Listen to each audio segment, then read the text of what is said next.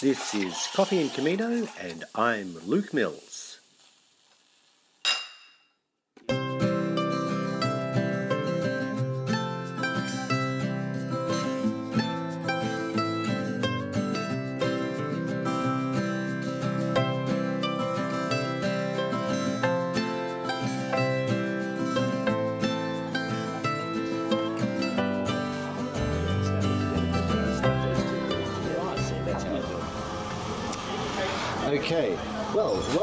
To Coffee and Camino. My name is Luke Mills, and I'm the host for this podcast to help you find out all about more about all things Camino.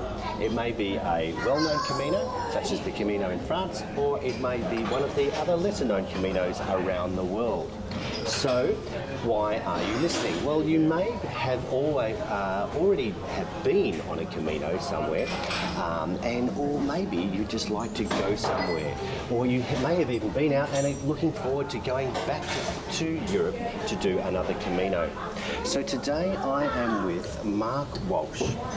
Uh, the Education Officer at the Edmund Rice Education Australia here in Melbourne. The uh, headquarters is in Richmond, and uh, we are at the Arthur Street Deli in Fairfield. Good morning, Mark. Good morning, Luke. How are you? Good, so good to meet you here this morning. Um, yes, so we are in the uh, in Heidelberg in Fairfield, and first of all, the very first question I like to ask Mark is, why are we here in the Arthur, Arthur Street uh, Deli in Fairfield? Well, we're here because this is my local deli. Um, I live approximately 150 steps away, so it's probably the shortest walk I do each day. Um, and uh, I have a little bit of a ritual on a Friday night where I um, like to relive the Camino a little bit with a bit of cheese and chorizo and wine. And uh, this place sort of uh, helps me out with a few of those things. Right, well, at 150 steps from home, it sounds like if you want to live, relive parts of the Camino, it sounds like you um, you must have taken your time on the Camino there, because it uh, that's hopefully you would have walked more than that in one day.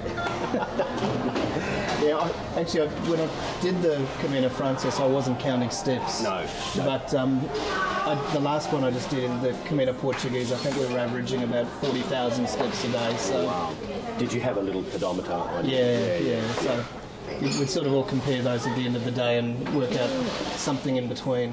Oh, okay. Well, it's a lovely place here at the Arthur Street, um, uh, the Arthur Street Deli here in Fairfield. It's a very local feel, and uh, the locals have been pouring in, and we're just sitting in the glass window, uh, having a look over the um, Heidelberg Road, which is uh, rather a busy, busy road here, taking us in and out of town. So, anyway, Mark, maybe tell us um, a little bit about the very first Camino that you went on. When was that, and from where did you go Yeah. from?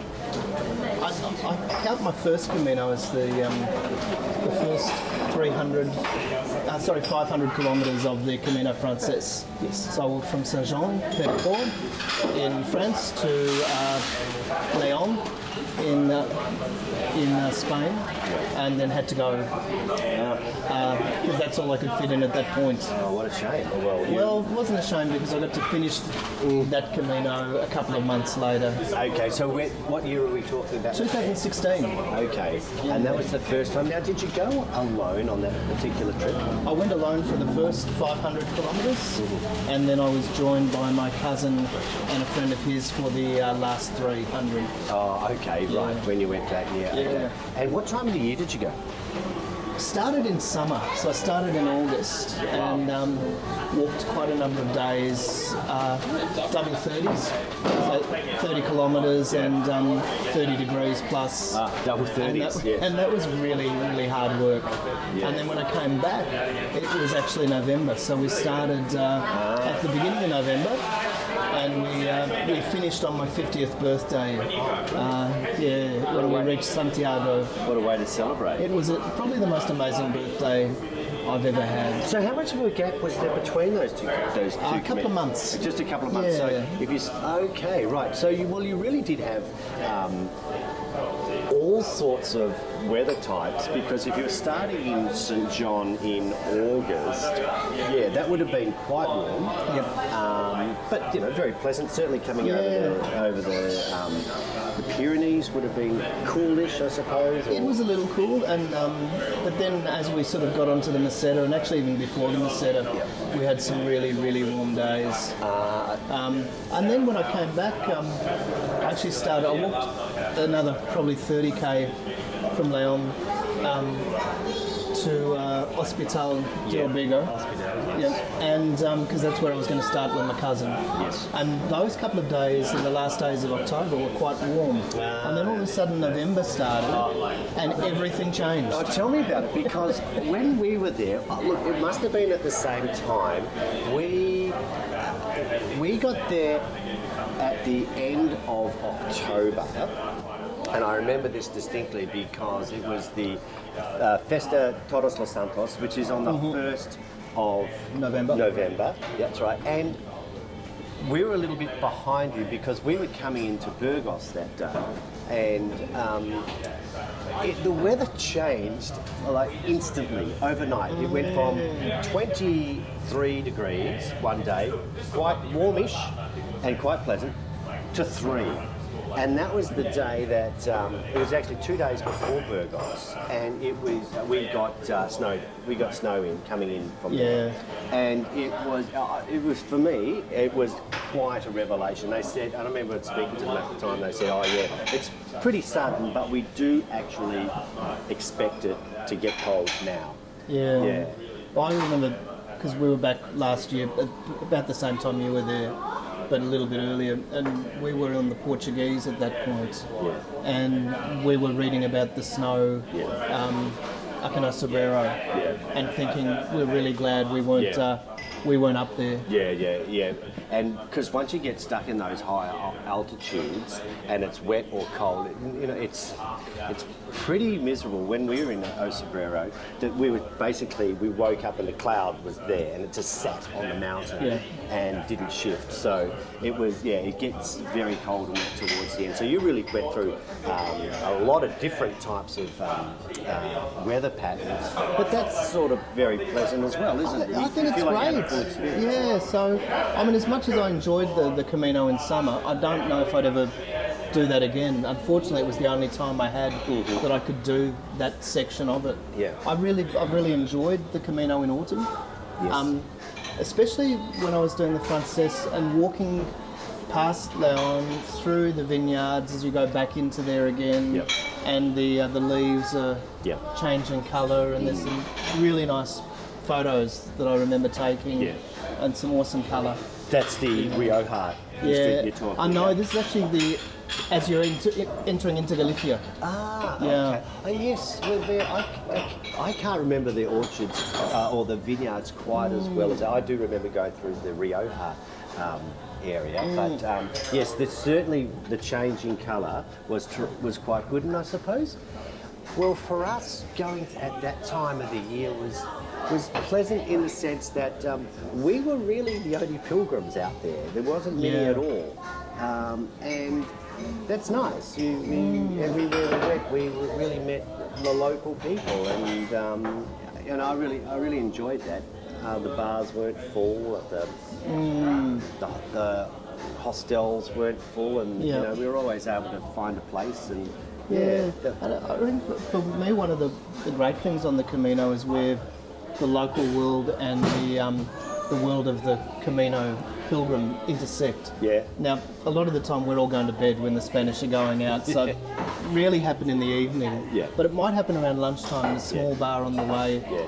The locals are in there having their um, lunchtime bowl of uh, wine and their, their bocadillos, and we're having a little bit of a cold beer and a bocadillo and sort of a bit of banter along and that sort of thing. Um. Even a bit of shouting of drinks uh, across Oh, the yeah. tables. Yeah. And then the other time I reckon where life intersected was sometimes very early in the morning. Yes. Particularly on a Sunday morning Yep. when you're encountering all the Spaniards have been out all night. yes, they did. That, that's uh, is certainly the case. Yeah, and they they certainly do go out late at night. I never got to a restaurant uh, more than about an hour earlier than I should have ever. Um, couldn't quite ever understand that. Um, It was uh, they, they used to come very, very late in the evening. One of the things that I remember uh, when I was reading in the guidebooks was that. Uh, or on the, some of the reviews, if we wanted to stay somewhere, they would, they would say that oh, we were over a over a street or a plaza, Mm. and the noise coming off the street was made it very difficult Yeah. to to uh, you know to sleep. But we never, of course, had any of that problem like that. So that was they do go out very late, and they uh, that's uh, it's certainly something that occurs there. So you went um, on your so that was the first time that you went on the Camino, and what look if I was going to boil it down to say, you know, if you're going to boil it down to a sort of uh, a cohesive reason. What what really made you want to go at that time to certainly start back in 2016? It's a really, it's an interesting question because I've been trying to work out the year when the seed was first planted in my head. Yeah. And I think the first time I'd heard about a Camino was probably maybe 10 years before that. Yeah. One of the principals of one of the schools that I was associated with was doing the Camino. Yeah. And I heard Camino, Spain, list this, and really didn't think much about it again. I thought, I'm not sure I want to do that. Mm-hmm. But then I was, would have been maybe 2000, somewhere between 2008 or 9, I, on Foxtel, I caught a documentary by a Galician rock star about the Camino. Okay. And so he started in um, the Netherlands and did bits of it by train and bus and all of that. But then once he got into Galicia, he walked it. And I was just in awe of this idea of journey, this idea of pilgrimage. At that point, I mean, I'd been on pilgrimages to Jerusalem um, and, and that sort of thing, which is more the destination, is more the, uh, the attraction. But for me, the, the thing that opened up about the Camino was the, the journey itself. Yeah. And then, as everyone else says, um, I saw the way. Um, yeah, well, that seems to be a given. you know, and, and then the other one though that I think had a bigger impact was um, a documentary, the Camino documentary, Six Ways to Santiago, Yes, yes. because it was real. Yeah. The Way is a wonderful movie, Yeah. but it's a fantasy in some ways when it comes to depicting life on the Camino. Yeah, yeah. Yeah. So, did you classify yourself as a walker prior to that? Did you say, "Oh, I'm a guy that likes to go out on the weekends or on my holidays and walk"? Was that the sort of person you were? No, um, I mean I'd walked before, and I, I enjoyed walking. And somewhere between making the decision to do that, um, the Camino Frances with my cousin in 2013 was when we committed Yeah. to going in 2016. And um, I actually learnt to walk more from that time. Yeah. So I was probably grew into walking over over the three years leading up to that, and now I was riding my push bike the other week, and it just felt too fast. Right. yeah. And I'd have to say, all of this at uh, 40 plus years as well. Yes. Is when you had these realizations. Yeah. Obviously, you said you came in on your 50th birthday. But I would have to say, um, very much the same for me. I had no real desire to want to walk much at all. Um, for those people who may have um, known what I've done, I, I, I have done this Camino in Australia, the uh, the Aussie Camino, but that was really the first time that I even thought that I would walk a long distance. And that was back in 2013. So no, I, I, I I'm the same as you. I'm, I do Caminos, but I not call, I don't call myself a walker at all because I don't do it much else, um, except for when I uh, go away on the Camino. That's the thing that I enjoy doing. Well, I think the Camino turned me into a walker, um, to the point now where I walk as often as I can. Oh, yes. And that's my preferred mode of transport. Yeah. And and you know, I've, after I came back from doing the Camino Frances, I was lucky enough to walk from uh, Nazareth to Capernaum, which is only a short pilgrimage of about 75 kilometres Okay. over four days. And then later in that year, looking for something more, Yeah. I did the Aussie Camino. Yes. Yeah. Um, and again, that November period, Mm-hmm. Lovely which time. seems to be a good time for me to walk. Yep. And then yeah, so after that, the following year, the Portuguese, and Yes. now we're just trying to make the stars align so I can walk with my one of my a couple of my brothers Oh, and my nephews. Yes. Um, and that's maybe going to be the coastal section of the Portuguese that we didn't walk last time. Okay, right. Yeah. Yeah. Well, you've just mentioned your um, a sh- the short walk from Nazareth to Capernaum. Capernaum. Now, so I do want to ask you a little bit about your um, experience in the Holy Land. That's one of the things that you have done over the last five years of your life. Tell us a little bit about what took you to Jerusalem um, and um, and what you were doing whilst you were there. Yeah. Um, I guess the thing that took me to Jerusalem was an opportunity to work with the Sisters of Our Lady of Sion. Yes. Um, I've been associated with them for about 30 years now, um, for most of my teaching career. And they have a biblical program that they run in Jerusalem um, at a place called Ecce Homo in um, Ecce Homo, East, yes. East Jerusalem. Um, and there was an opportunity to come over to be involved in that. And um, as well as that, in order to find a place to live, I lived in their um, guest house in Ein Kerem, which is about a short tram ride from Jerusalem. There's one tram in in Jerusalem. Uh, Yes. And Oh, okay. Yeah. Right. So you can go from one place to the other there. And uh, so I worked in the guest house. I worked in the garden. I worked in reservations. Um, and I also studied.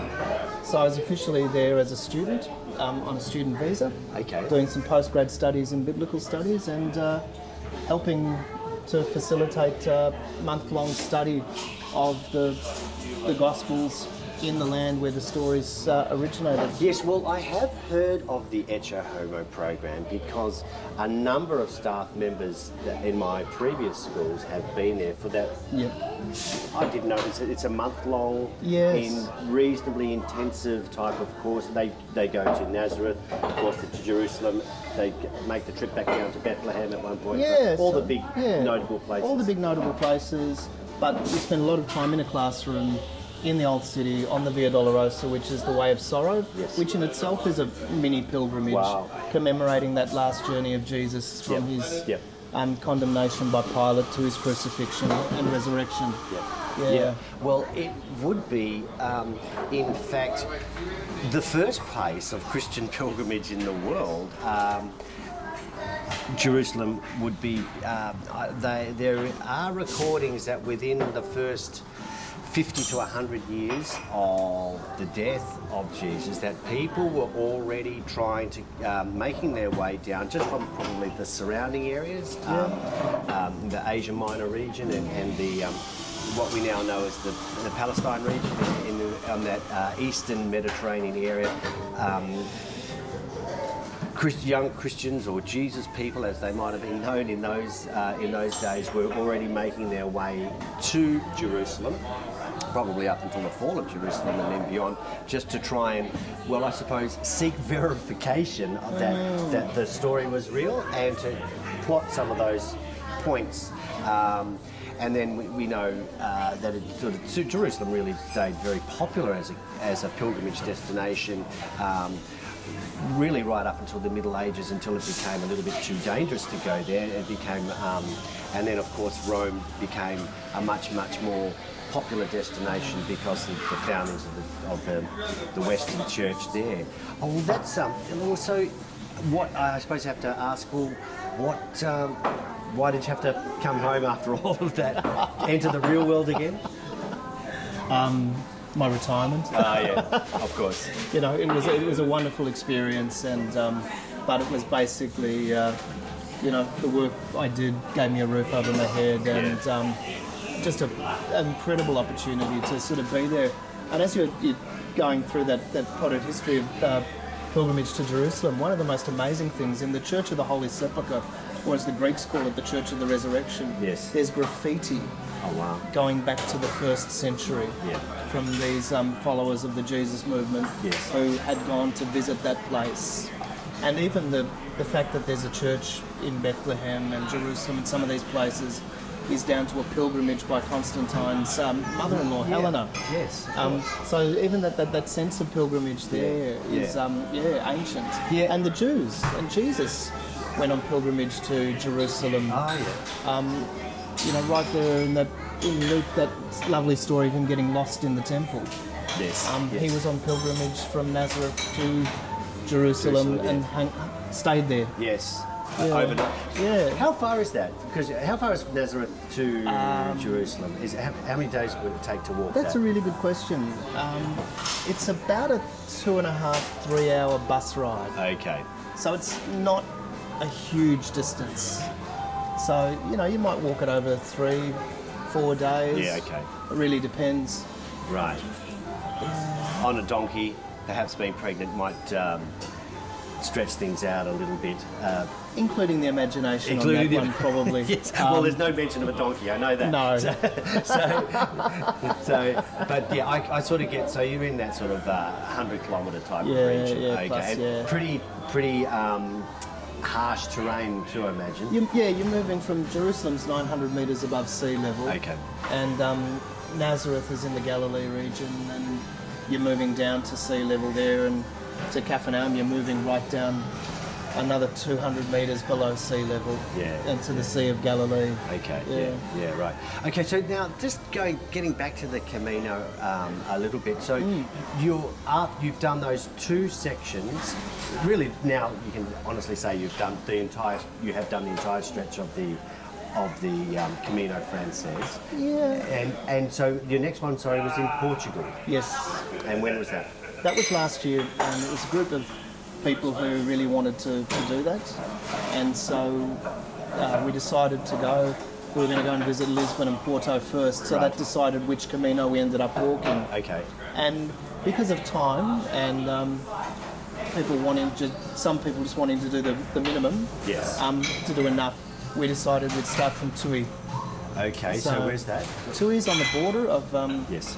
Portugal and Spain, Yes. and it's about 110, 120 kilometres from Santiago to Compostela. So it's about a five to six day walk. Okay. Yeah. Still get your Compostela there. You can, yes, you can if you want one. Yes. So, oh, that, and that, that is the, the final uh, path um, of the Camino Portuguese Yeah. to, to coming in. So, Yeah.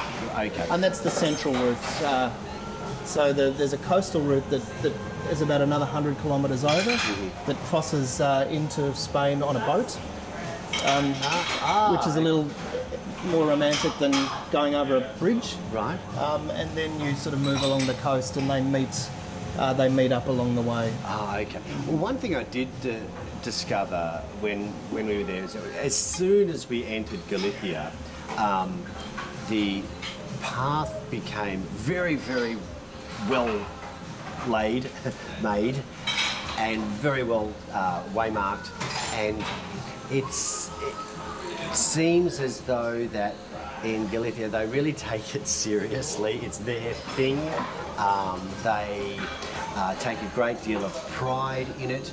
Uh, some of the um, in other places, it's not so well. Uh, even though it might be quite popular, it's not so well worn. It's certainly not as well waymarked, and uh, it can be very variable under, underfoot. But once we got into um, uh, Galicia, it was fantastic. So that last uh, from O Cebreiro, at least, which was the first town that we were in. That, from there, it was it was fantastic. We, we picked that up straight away, and you can almost. I, I remember the border when say you enter Galicia, which is just about two kilometres short of O Cebreiro. It changes right there. Yeah. it's great. Yeah, And it's interesting because the um, the modern Camino, and I think the Camino that, that most people do now is a fairly modern invention. Yes. That maybe goes back to the resurgence in the 80s and is very heavily influenced by uh, Yeah. Greeley Yeah. and um, his books. Yes. Um, a lot of the waymarking, including the yellow arrows, actually came from the parish priest Yeah. at. Oh, Sobrero. Yeah. Now I did. He is the the um, was the chaplain there, um, and there is a small bust about um, him. And I, I might even keep that for um, our, our siesta, and I'll look that up. But yes, he had a particularly um, important um, role in actually identifying and codifying, if you like, the the way um, uh, from Galicia um, and certainly into Santiago. Yeah. Yeah, it was very simple. It was um, he, he played a very big big role in that. And I did notice too, and I mean the Galicians are very very proud of the Camino, and it seems to be their thing. When we were in. Um, we were actually in Sarria and we had dinner there one night. We met a young, we, oh no, an elderly chap who was from Henry and he was a um, Englishman who had spent time in Australia but was now living just outside of Pamplona. And he'd been there for 20 years teaching English. And it was quite interesting for him, uh, for us to speak to him, because he was saying things like, oh, well, the, Camino's falling in and out of, it, historically it fell in and, out of favour with the Navarrans uh, because it was as- closely associated with the church. Um, it, it was their sort of um, a, a, regal thing because the church was, of course, involved with uh, with the monarchy, and they were very republican on that side, and so they didn't really like it much at all. However, that times have changed, and they want they want to they now embrace it all, and they see something as being um, of their region, even though people make their way through there. But it, it wasn't sort of universally, let's say, embraced by that community. Yeah. No, and, and you notice as you walk along the, the Frances and then the Portuguese, the signage changing from region, autonomous region to autonomous region, Yeah, and uh, yeah. some do it better than others. Yes. Some you, you can see a real pride in it. Yes. But I guess a lot of those villages along the Camino nowadays, some of them only exist because of the Camino, Yes. and, and that really struck me. There's even um, some that are coming back to life Yes. because of that. Yeah, so there's a lovely place that um, I think we spoke about last time we caught up. There's a place, uh, Hontana. Uh, and um, for those people that might have been there, it's a tiny little village on the on the Meseta. You can you never see it until you stumble upon it because it's down a tiny little ravine. So you're walking along the Meseta, which is dead flat, and then all of a sudden you might see the top of a church bell and then it dips down and you come to this lovely little town called Hontana. and it's uh, look for it's very typical town um, but it's actually uh, very much of that region. And uh, it's had a tremendous life about it. The church there was a lovely place of prayer and medi- meditation. It had actually um, was sort of multi-denominational, if you like, and they had prayers from all over the world there, and um, it was a place of reflection. That now we went in the quiet time, but I, I think they do something there every night. Um, lovely places to stay, and um, yeah, a couple of nice little uh, bars and that we went to. So yeah, it has really revi- re- revived a lot of those places. Well, listen, Mark, we might just take a break at the uh, at the moment, but I just wanted you to um, just tell us a little bit about your playlist before we go on, um, because you were talking about your playlist that kept you sane whilst you were out there, and you had a number of songs that you played on the Camino, uh, and you and your, your friends that were travelling at the time collected some of these, and some some of the just reel off some of the names of the ones there. Yeah, it's, it's this was sort of the, the, our little hobby of an evening, was sort of coming up with songs, you know. So the obvious ones, Roam by the B-52s, and We're on the Road to Nowhere by Talking Heads. I'm going to be 500 Miles by the Proclaimers. Um, Walking Man by James Taylor. Um, Kate Bush is running up that hill, although I Oh, don't yes. think we ever did run up Oh. a hill. Um, you know, the Boulevard of Broken Dreams, I Right. think was uh, one of the one for one of those really hard days, and uh, you know, some Crossroads by Don McLean, Don't Stop by uh, Fleetwood Mac. Yes. Um, Who'll Stop, and then as, as we got closer to Galicia, songs like Who'll Stop the Rain came in, and Oh, um, okay. you know, Oh, that's true. Yeah. Well, we might take uh, one of those. Um, I think what's the name of the James Taylor? Walking tune? Man. Walking Man. Well, we might take that one and, and play ourselves out to the break. So Okay. thanks very much, Mark. And No uh, here's James Taylor, Walking Man. Okay. moving in silent desperation,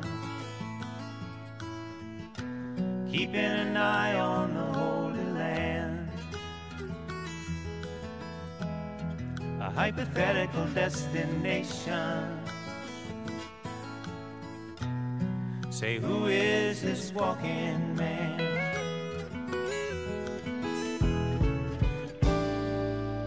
Well, the leaves have come to turn in, and the goose has gone to fly, and bridges are for burning. So don't you let that yearning pass you by. Walking man, the walking man walks. Well, any other man stops and talks, but the walking man walks.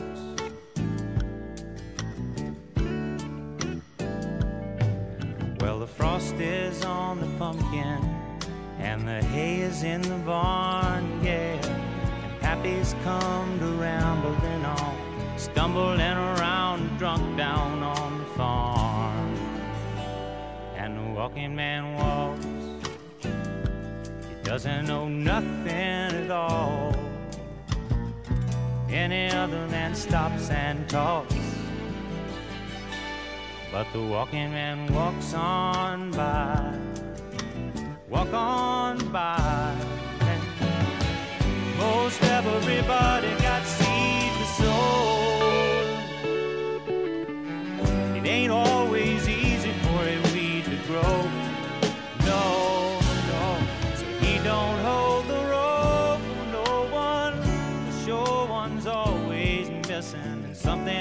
never quite right. Ah, but who would want to listen to you kissing his existence goodnight? Walking man, walk on by my door. Well, any other man stops and talks, but not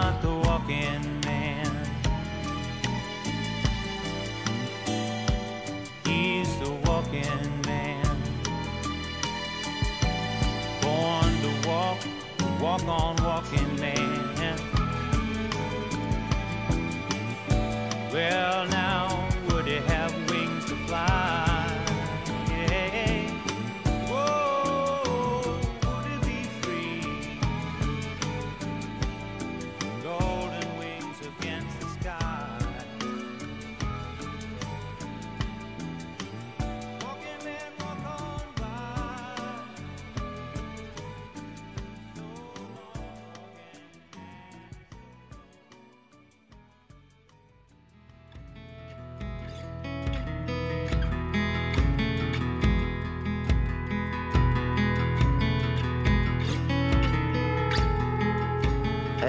today's siesta. If you have ever been on Camino and drifted off in your own thoughts, or perhaps you were caught up in conversation with someone else, suddenly realizing we could be off the trail here, you look up and then catch the familiar yellow arrow pointing you along the way. For this, you can thank Father Elias Valiña San Pedro. He was the chaplain of O Cebreiro and was one of the most important figures in the revival of the modern pilgrimage to Santiago. Mark and I were discussing this man whose legacy is still enjoyed by pilgrims today. Originally from Sarria, he settled in O Cebreiro as a priest, and throughout his life he studied the history of the Camino Santiago. His doctoral thesis was on the Camino when he studied in Salamanca in 1965. When Valiña started promoting the ancient route, it was in some places impassable. Therefore, he decided to define the original sections of the pilgrimage route with the now familiar yellow arrow, and after convincing mayors and other parishes and attracting different associations of the Friends of the Way to become involved, the task of marking the original route began. Father Elias died prematurely in 1989 at 60 years of age. His grave can be seen at the Basilica Santa Maria Real in O Cebreiro. Outside the church is a small bust that also pays tribute to this man who left his mark on the Camino of Santiago. Elias Valiña, the father of the modern Camino.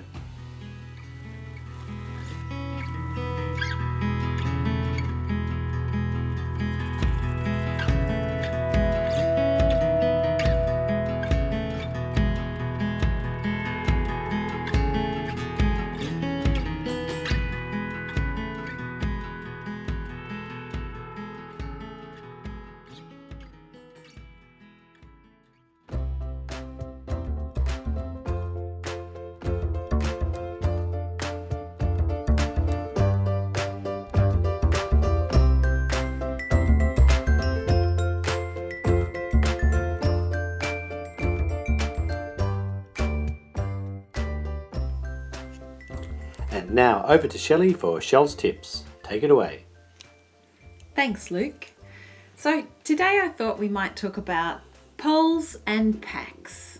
Very simple subject that can make or break your Camino. Anyone who's experienced in long distance multi day walking will tell you that walking poles and a really well fitted pack are absolutely essential. Well, they are right. A little story the very first time I went on a multi day walk was the Aussie Camino, and I was absolutely convinced that I was not going to be seen with those embarrassing poles, and I certainly wasn't going to invest in an expensive backpack.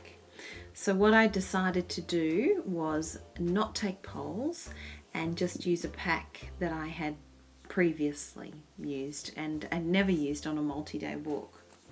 Well, I can tell you that was an absolute mistake. So, on the second day of my walking on the Aussie Camino, I actually ended up with um, an injury that uh, was agonizing for the next seven days of walking, and I probably took six weeks to recover from it. And that injury was a strain that was uh, directly related to the fact that I had a very poor, ill fitting old backpack on that wasn't balanced, and I was not using walking poles. So I learnt my little bit of wisdom early on, and thankfully, while I was still on the home shores of Australia.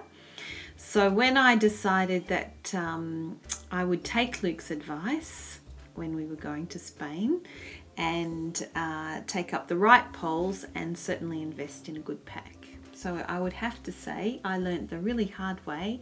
They're essential.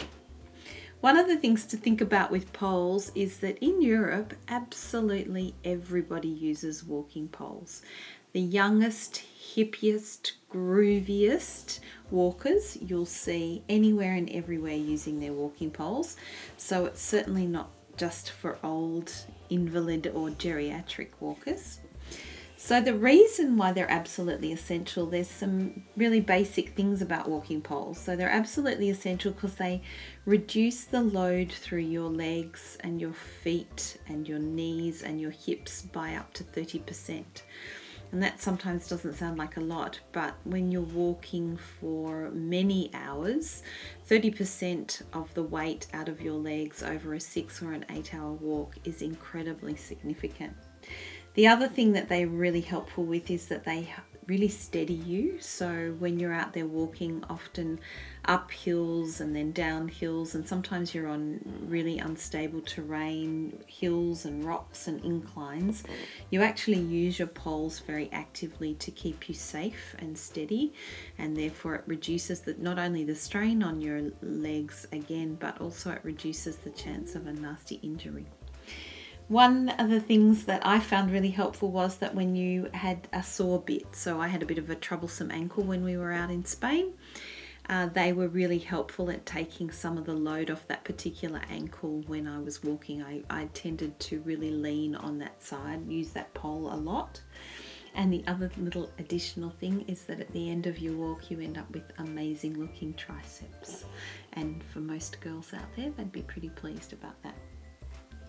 With your pack, whether you take uh, your full pack to walk on the Camino or you're just going to take a day pack, the rules are still very much the same. It's really worth investing in a good pack. I was hesitant to spend the dollars, but I can honestly say that spending a little bit more on your pack, you know, perhaps spending up to the $400 or even the $500 on a good pack, is worth every single penny. One of the things when you get your pack is it's really important to have it professionally fitted. So when you go into a professional outdoor walking store and you're looking at packs, you'll have an expert there and they design they fit your pack especially for your size. And it's really important that your pack sits really well on your hips because that's where you actually carry the weight of your pack. It has to hug your body really appropriately. And the more expensive packs one of the difference with them is they allow for airflow around your body and around your back. And that's really important when you're walking and you get hot The most important thing, of course, with the pack is try to keep it to the smaller sides. The tendency is to want to get something that's a little bigger, but the rule of thumb is that you shouldn't carry any more than 10% of your body weight. And I would honestly say, as well, my own experience of that is really stick to that. I myself am a relatively small person and I took a 45 litre pack, and I would say that I definitely wouldn't want to have taken anything anything bigger or anything heavier.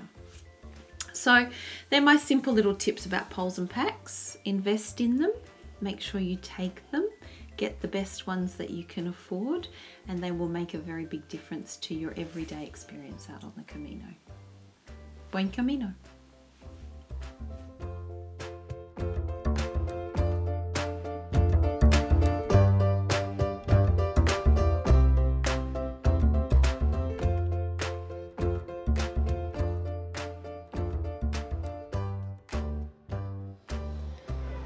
Okay, we're back now here. Welcome back to Coffee and Camino. My name is Luke Mills, and today I am talking with Mark Walsh, and we are at the Arthur Street Deli in Fairfield.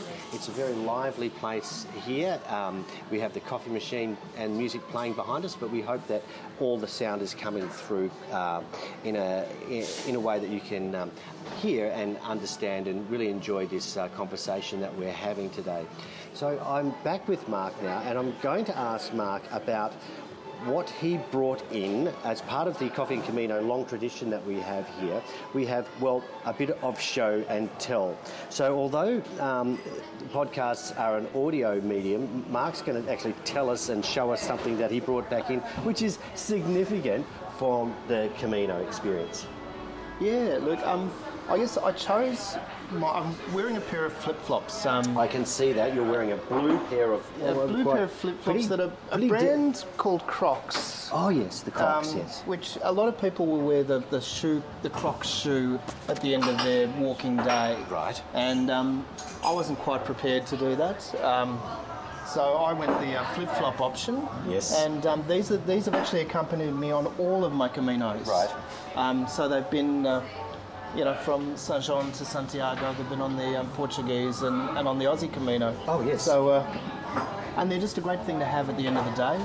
Often I'll try and take my boots off if I'm walking um, at lunchtime or uh, if I'm having a, a stop of 30 minutes or so, Or more, just yeah. to give myself a little bit of a breather. Yeah, yeah. And, the, and I found that really helped with blisters. And I've even walked a couple of kilometres at a time in these and uh, just good for switching it up and they weigh virtually nothing. Yes, I, I think that's a great um, Yeah. a great thing actually to be able to do that to give your air, uh, your feet that airing at night, and also it changes your gait.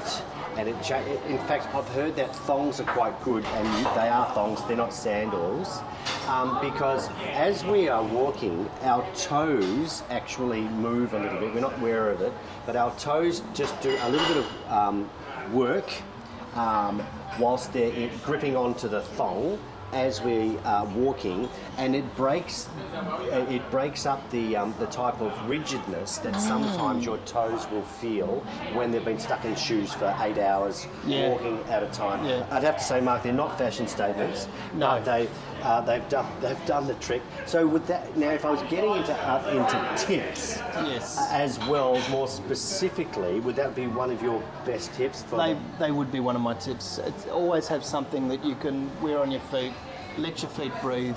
Um, heat in your shoe Yeah. or your boot is one of the heat and friction. Yeah. Um, that's blisters. Yes. So just being able to air your feet out, dry them off, dry your socks off, Yes. give your, your boots or your shoes a bit of a break. Um, I wouldn't go anywhere without them. What sort of shoes did you take?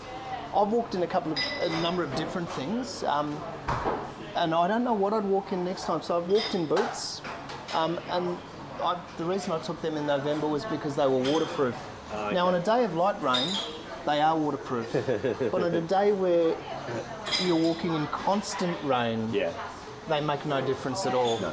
and they're actually harder to drive. Yeah. So I reckon for something like the Camino, which is not demanding in the terrain that you, you there's no real rock climbing or anything like that, a good comfortable pair of um, walking shoes Yes. or even runners with a good solid sole, Yeah. are probably a great bet for the Camino. Yeah, that's all. We took um, lightweight hiking shoes Yep. that have a um, that really do just look like glorified runners. Yep. The the main difference is um, is that they have a thicker sole. Yeah. I think if you were to wear at just runners, trainers. Um, you which are lightweight and have a foamy sole, um, you would probably find, I, I think, anyway, that your feet might be quite tender by the end of the day. Yeah. I would suggest that you need a rubber sole, which is thicker, Yep.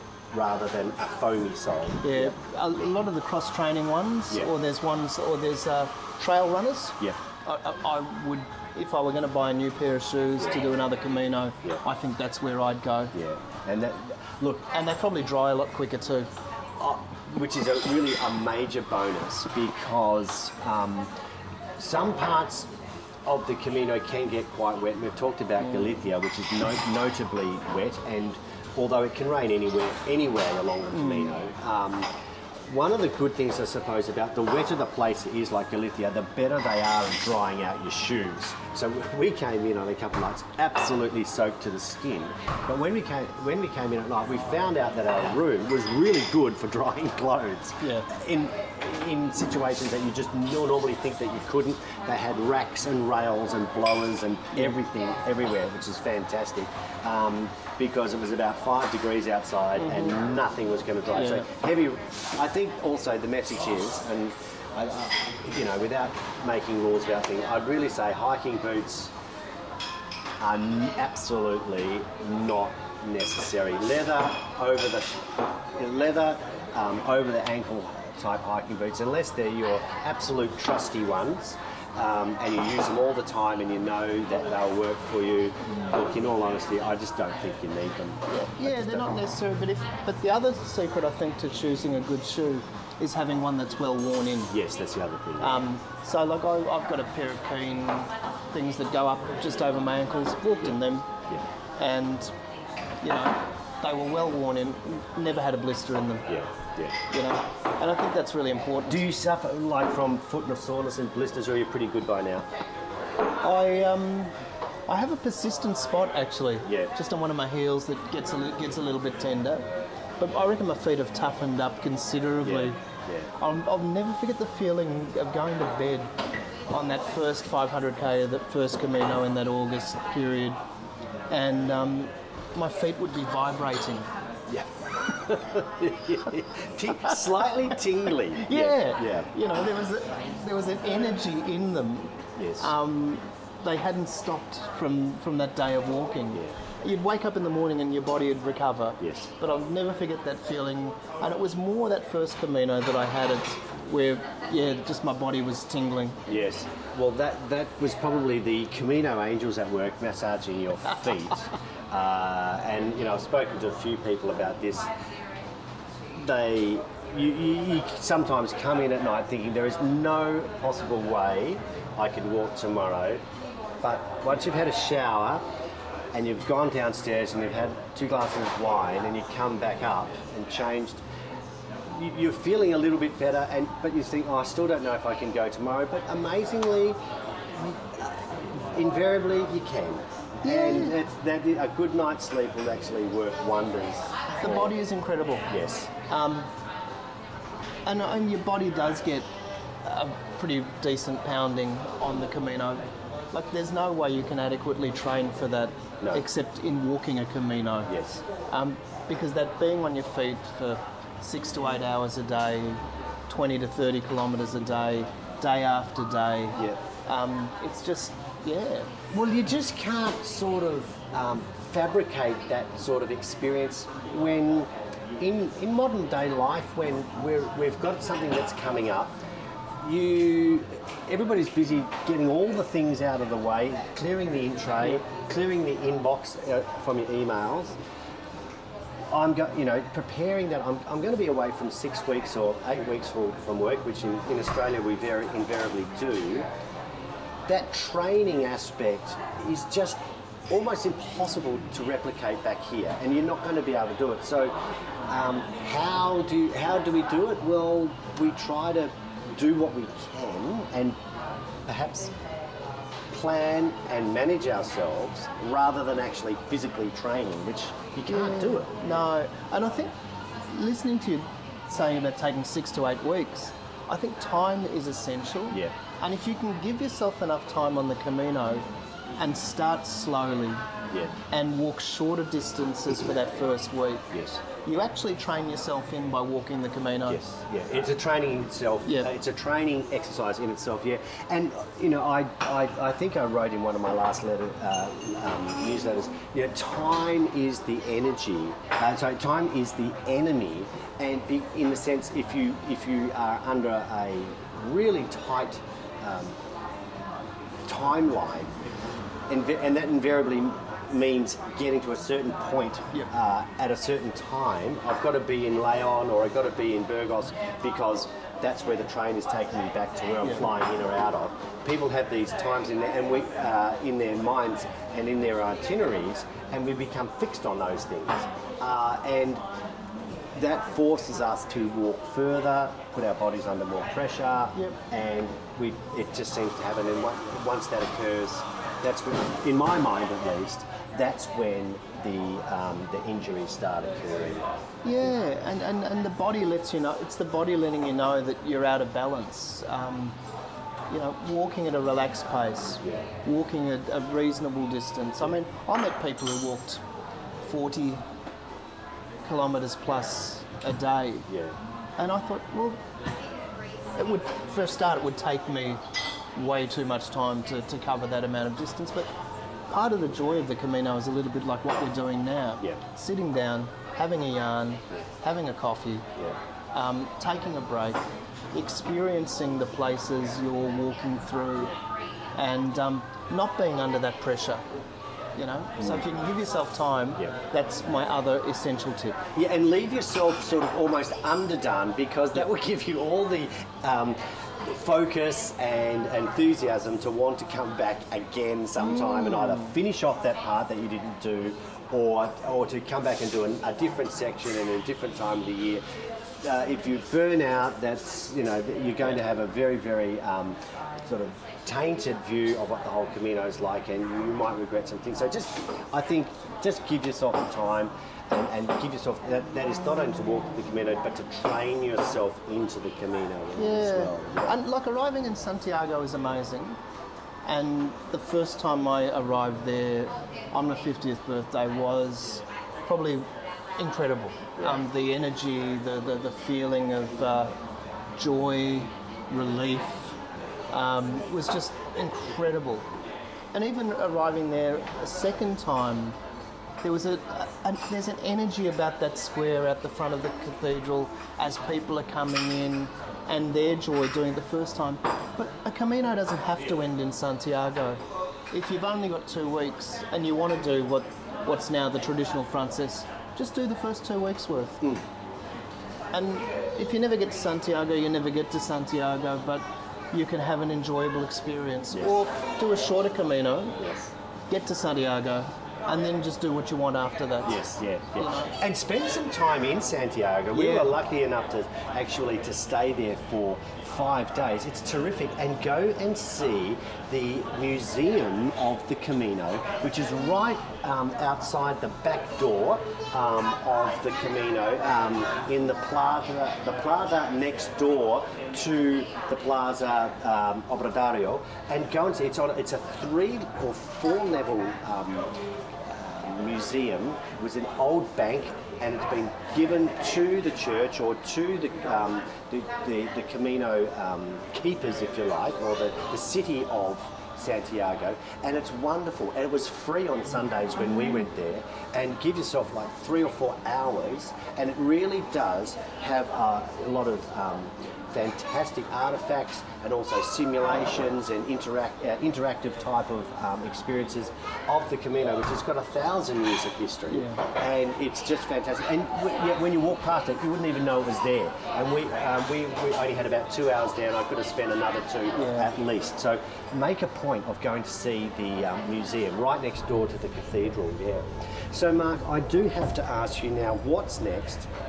What have you got in uh, planned for for Mark Walsh on Camino? That's a really good question. Um, there's a Palatine Camino um, sort of in Victoria that goes over three days that I'm looking at in April. It was in my last newsletter, and it starts from Syndal, I think, in Yes, Glen Waverley, yep. and it goes out to the Palatine uh, Missionary Centre, which I think was in Millgrove. Yes, that's right. Yes, Yeah. that's right. And that's a great little walk, so that's a little bit of a taster this year. Um, I'm trying to get the stars to align to walk a Camino with my nephews and some of my brothers. And, and any other family that, that can come along. That's looking like being the coastal route of the Portuguese. Yes. Um, but it's a matter of trying to find a time. We're thinking maybe February. Um, so I've been checking the temperatures at the moment, Yeah, yeah. and they're kind of mid-teens, uh, Okay. which is not too bad, I guess. But um, and how far down would you, Porto we'd would- probably start from Porto because um, it's one of those things where time is a problem. Yes. And so we'd be looking at 10 to 12 days of walking Okay. and to work it from there.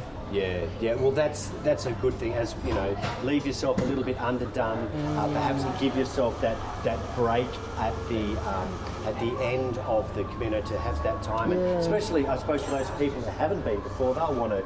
Um, they, you know, they, they will uh, really want to spend that time, perhaps you know, in Santiago and along the Oh. way. And And, and if you if you're visiting um, wonderful cities like Porto and Lisbon, Santiago, but even to take that time in Spain when you're finished, um, we spent time after the first Camino in Andal- Andalusia, and you know, terrific. just Spain is just an incredible country. Yes. All right. Well, we have the coffee grinder starting behind us with a Harley Davidson out the front starting, so it's probably a good time to finish up there. Thanks for joining me, Mark. Thank you, Luke. Uh, Mark It's been a Walsh, um, who is the Education Officer at the Edmund Rice Education Australia uh, in Richmond here. He has uh, joined me here at the Arthur Street Deli in Fairfield, and all there is to, for me to say is buen camino. Buen camino.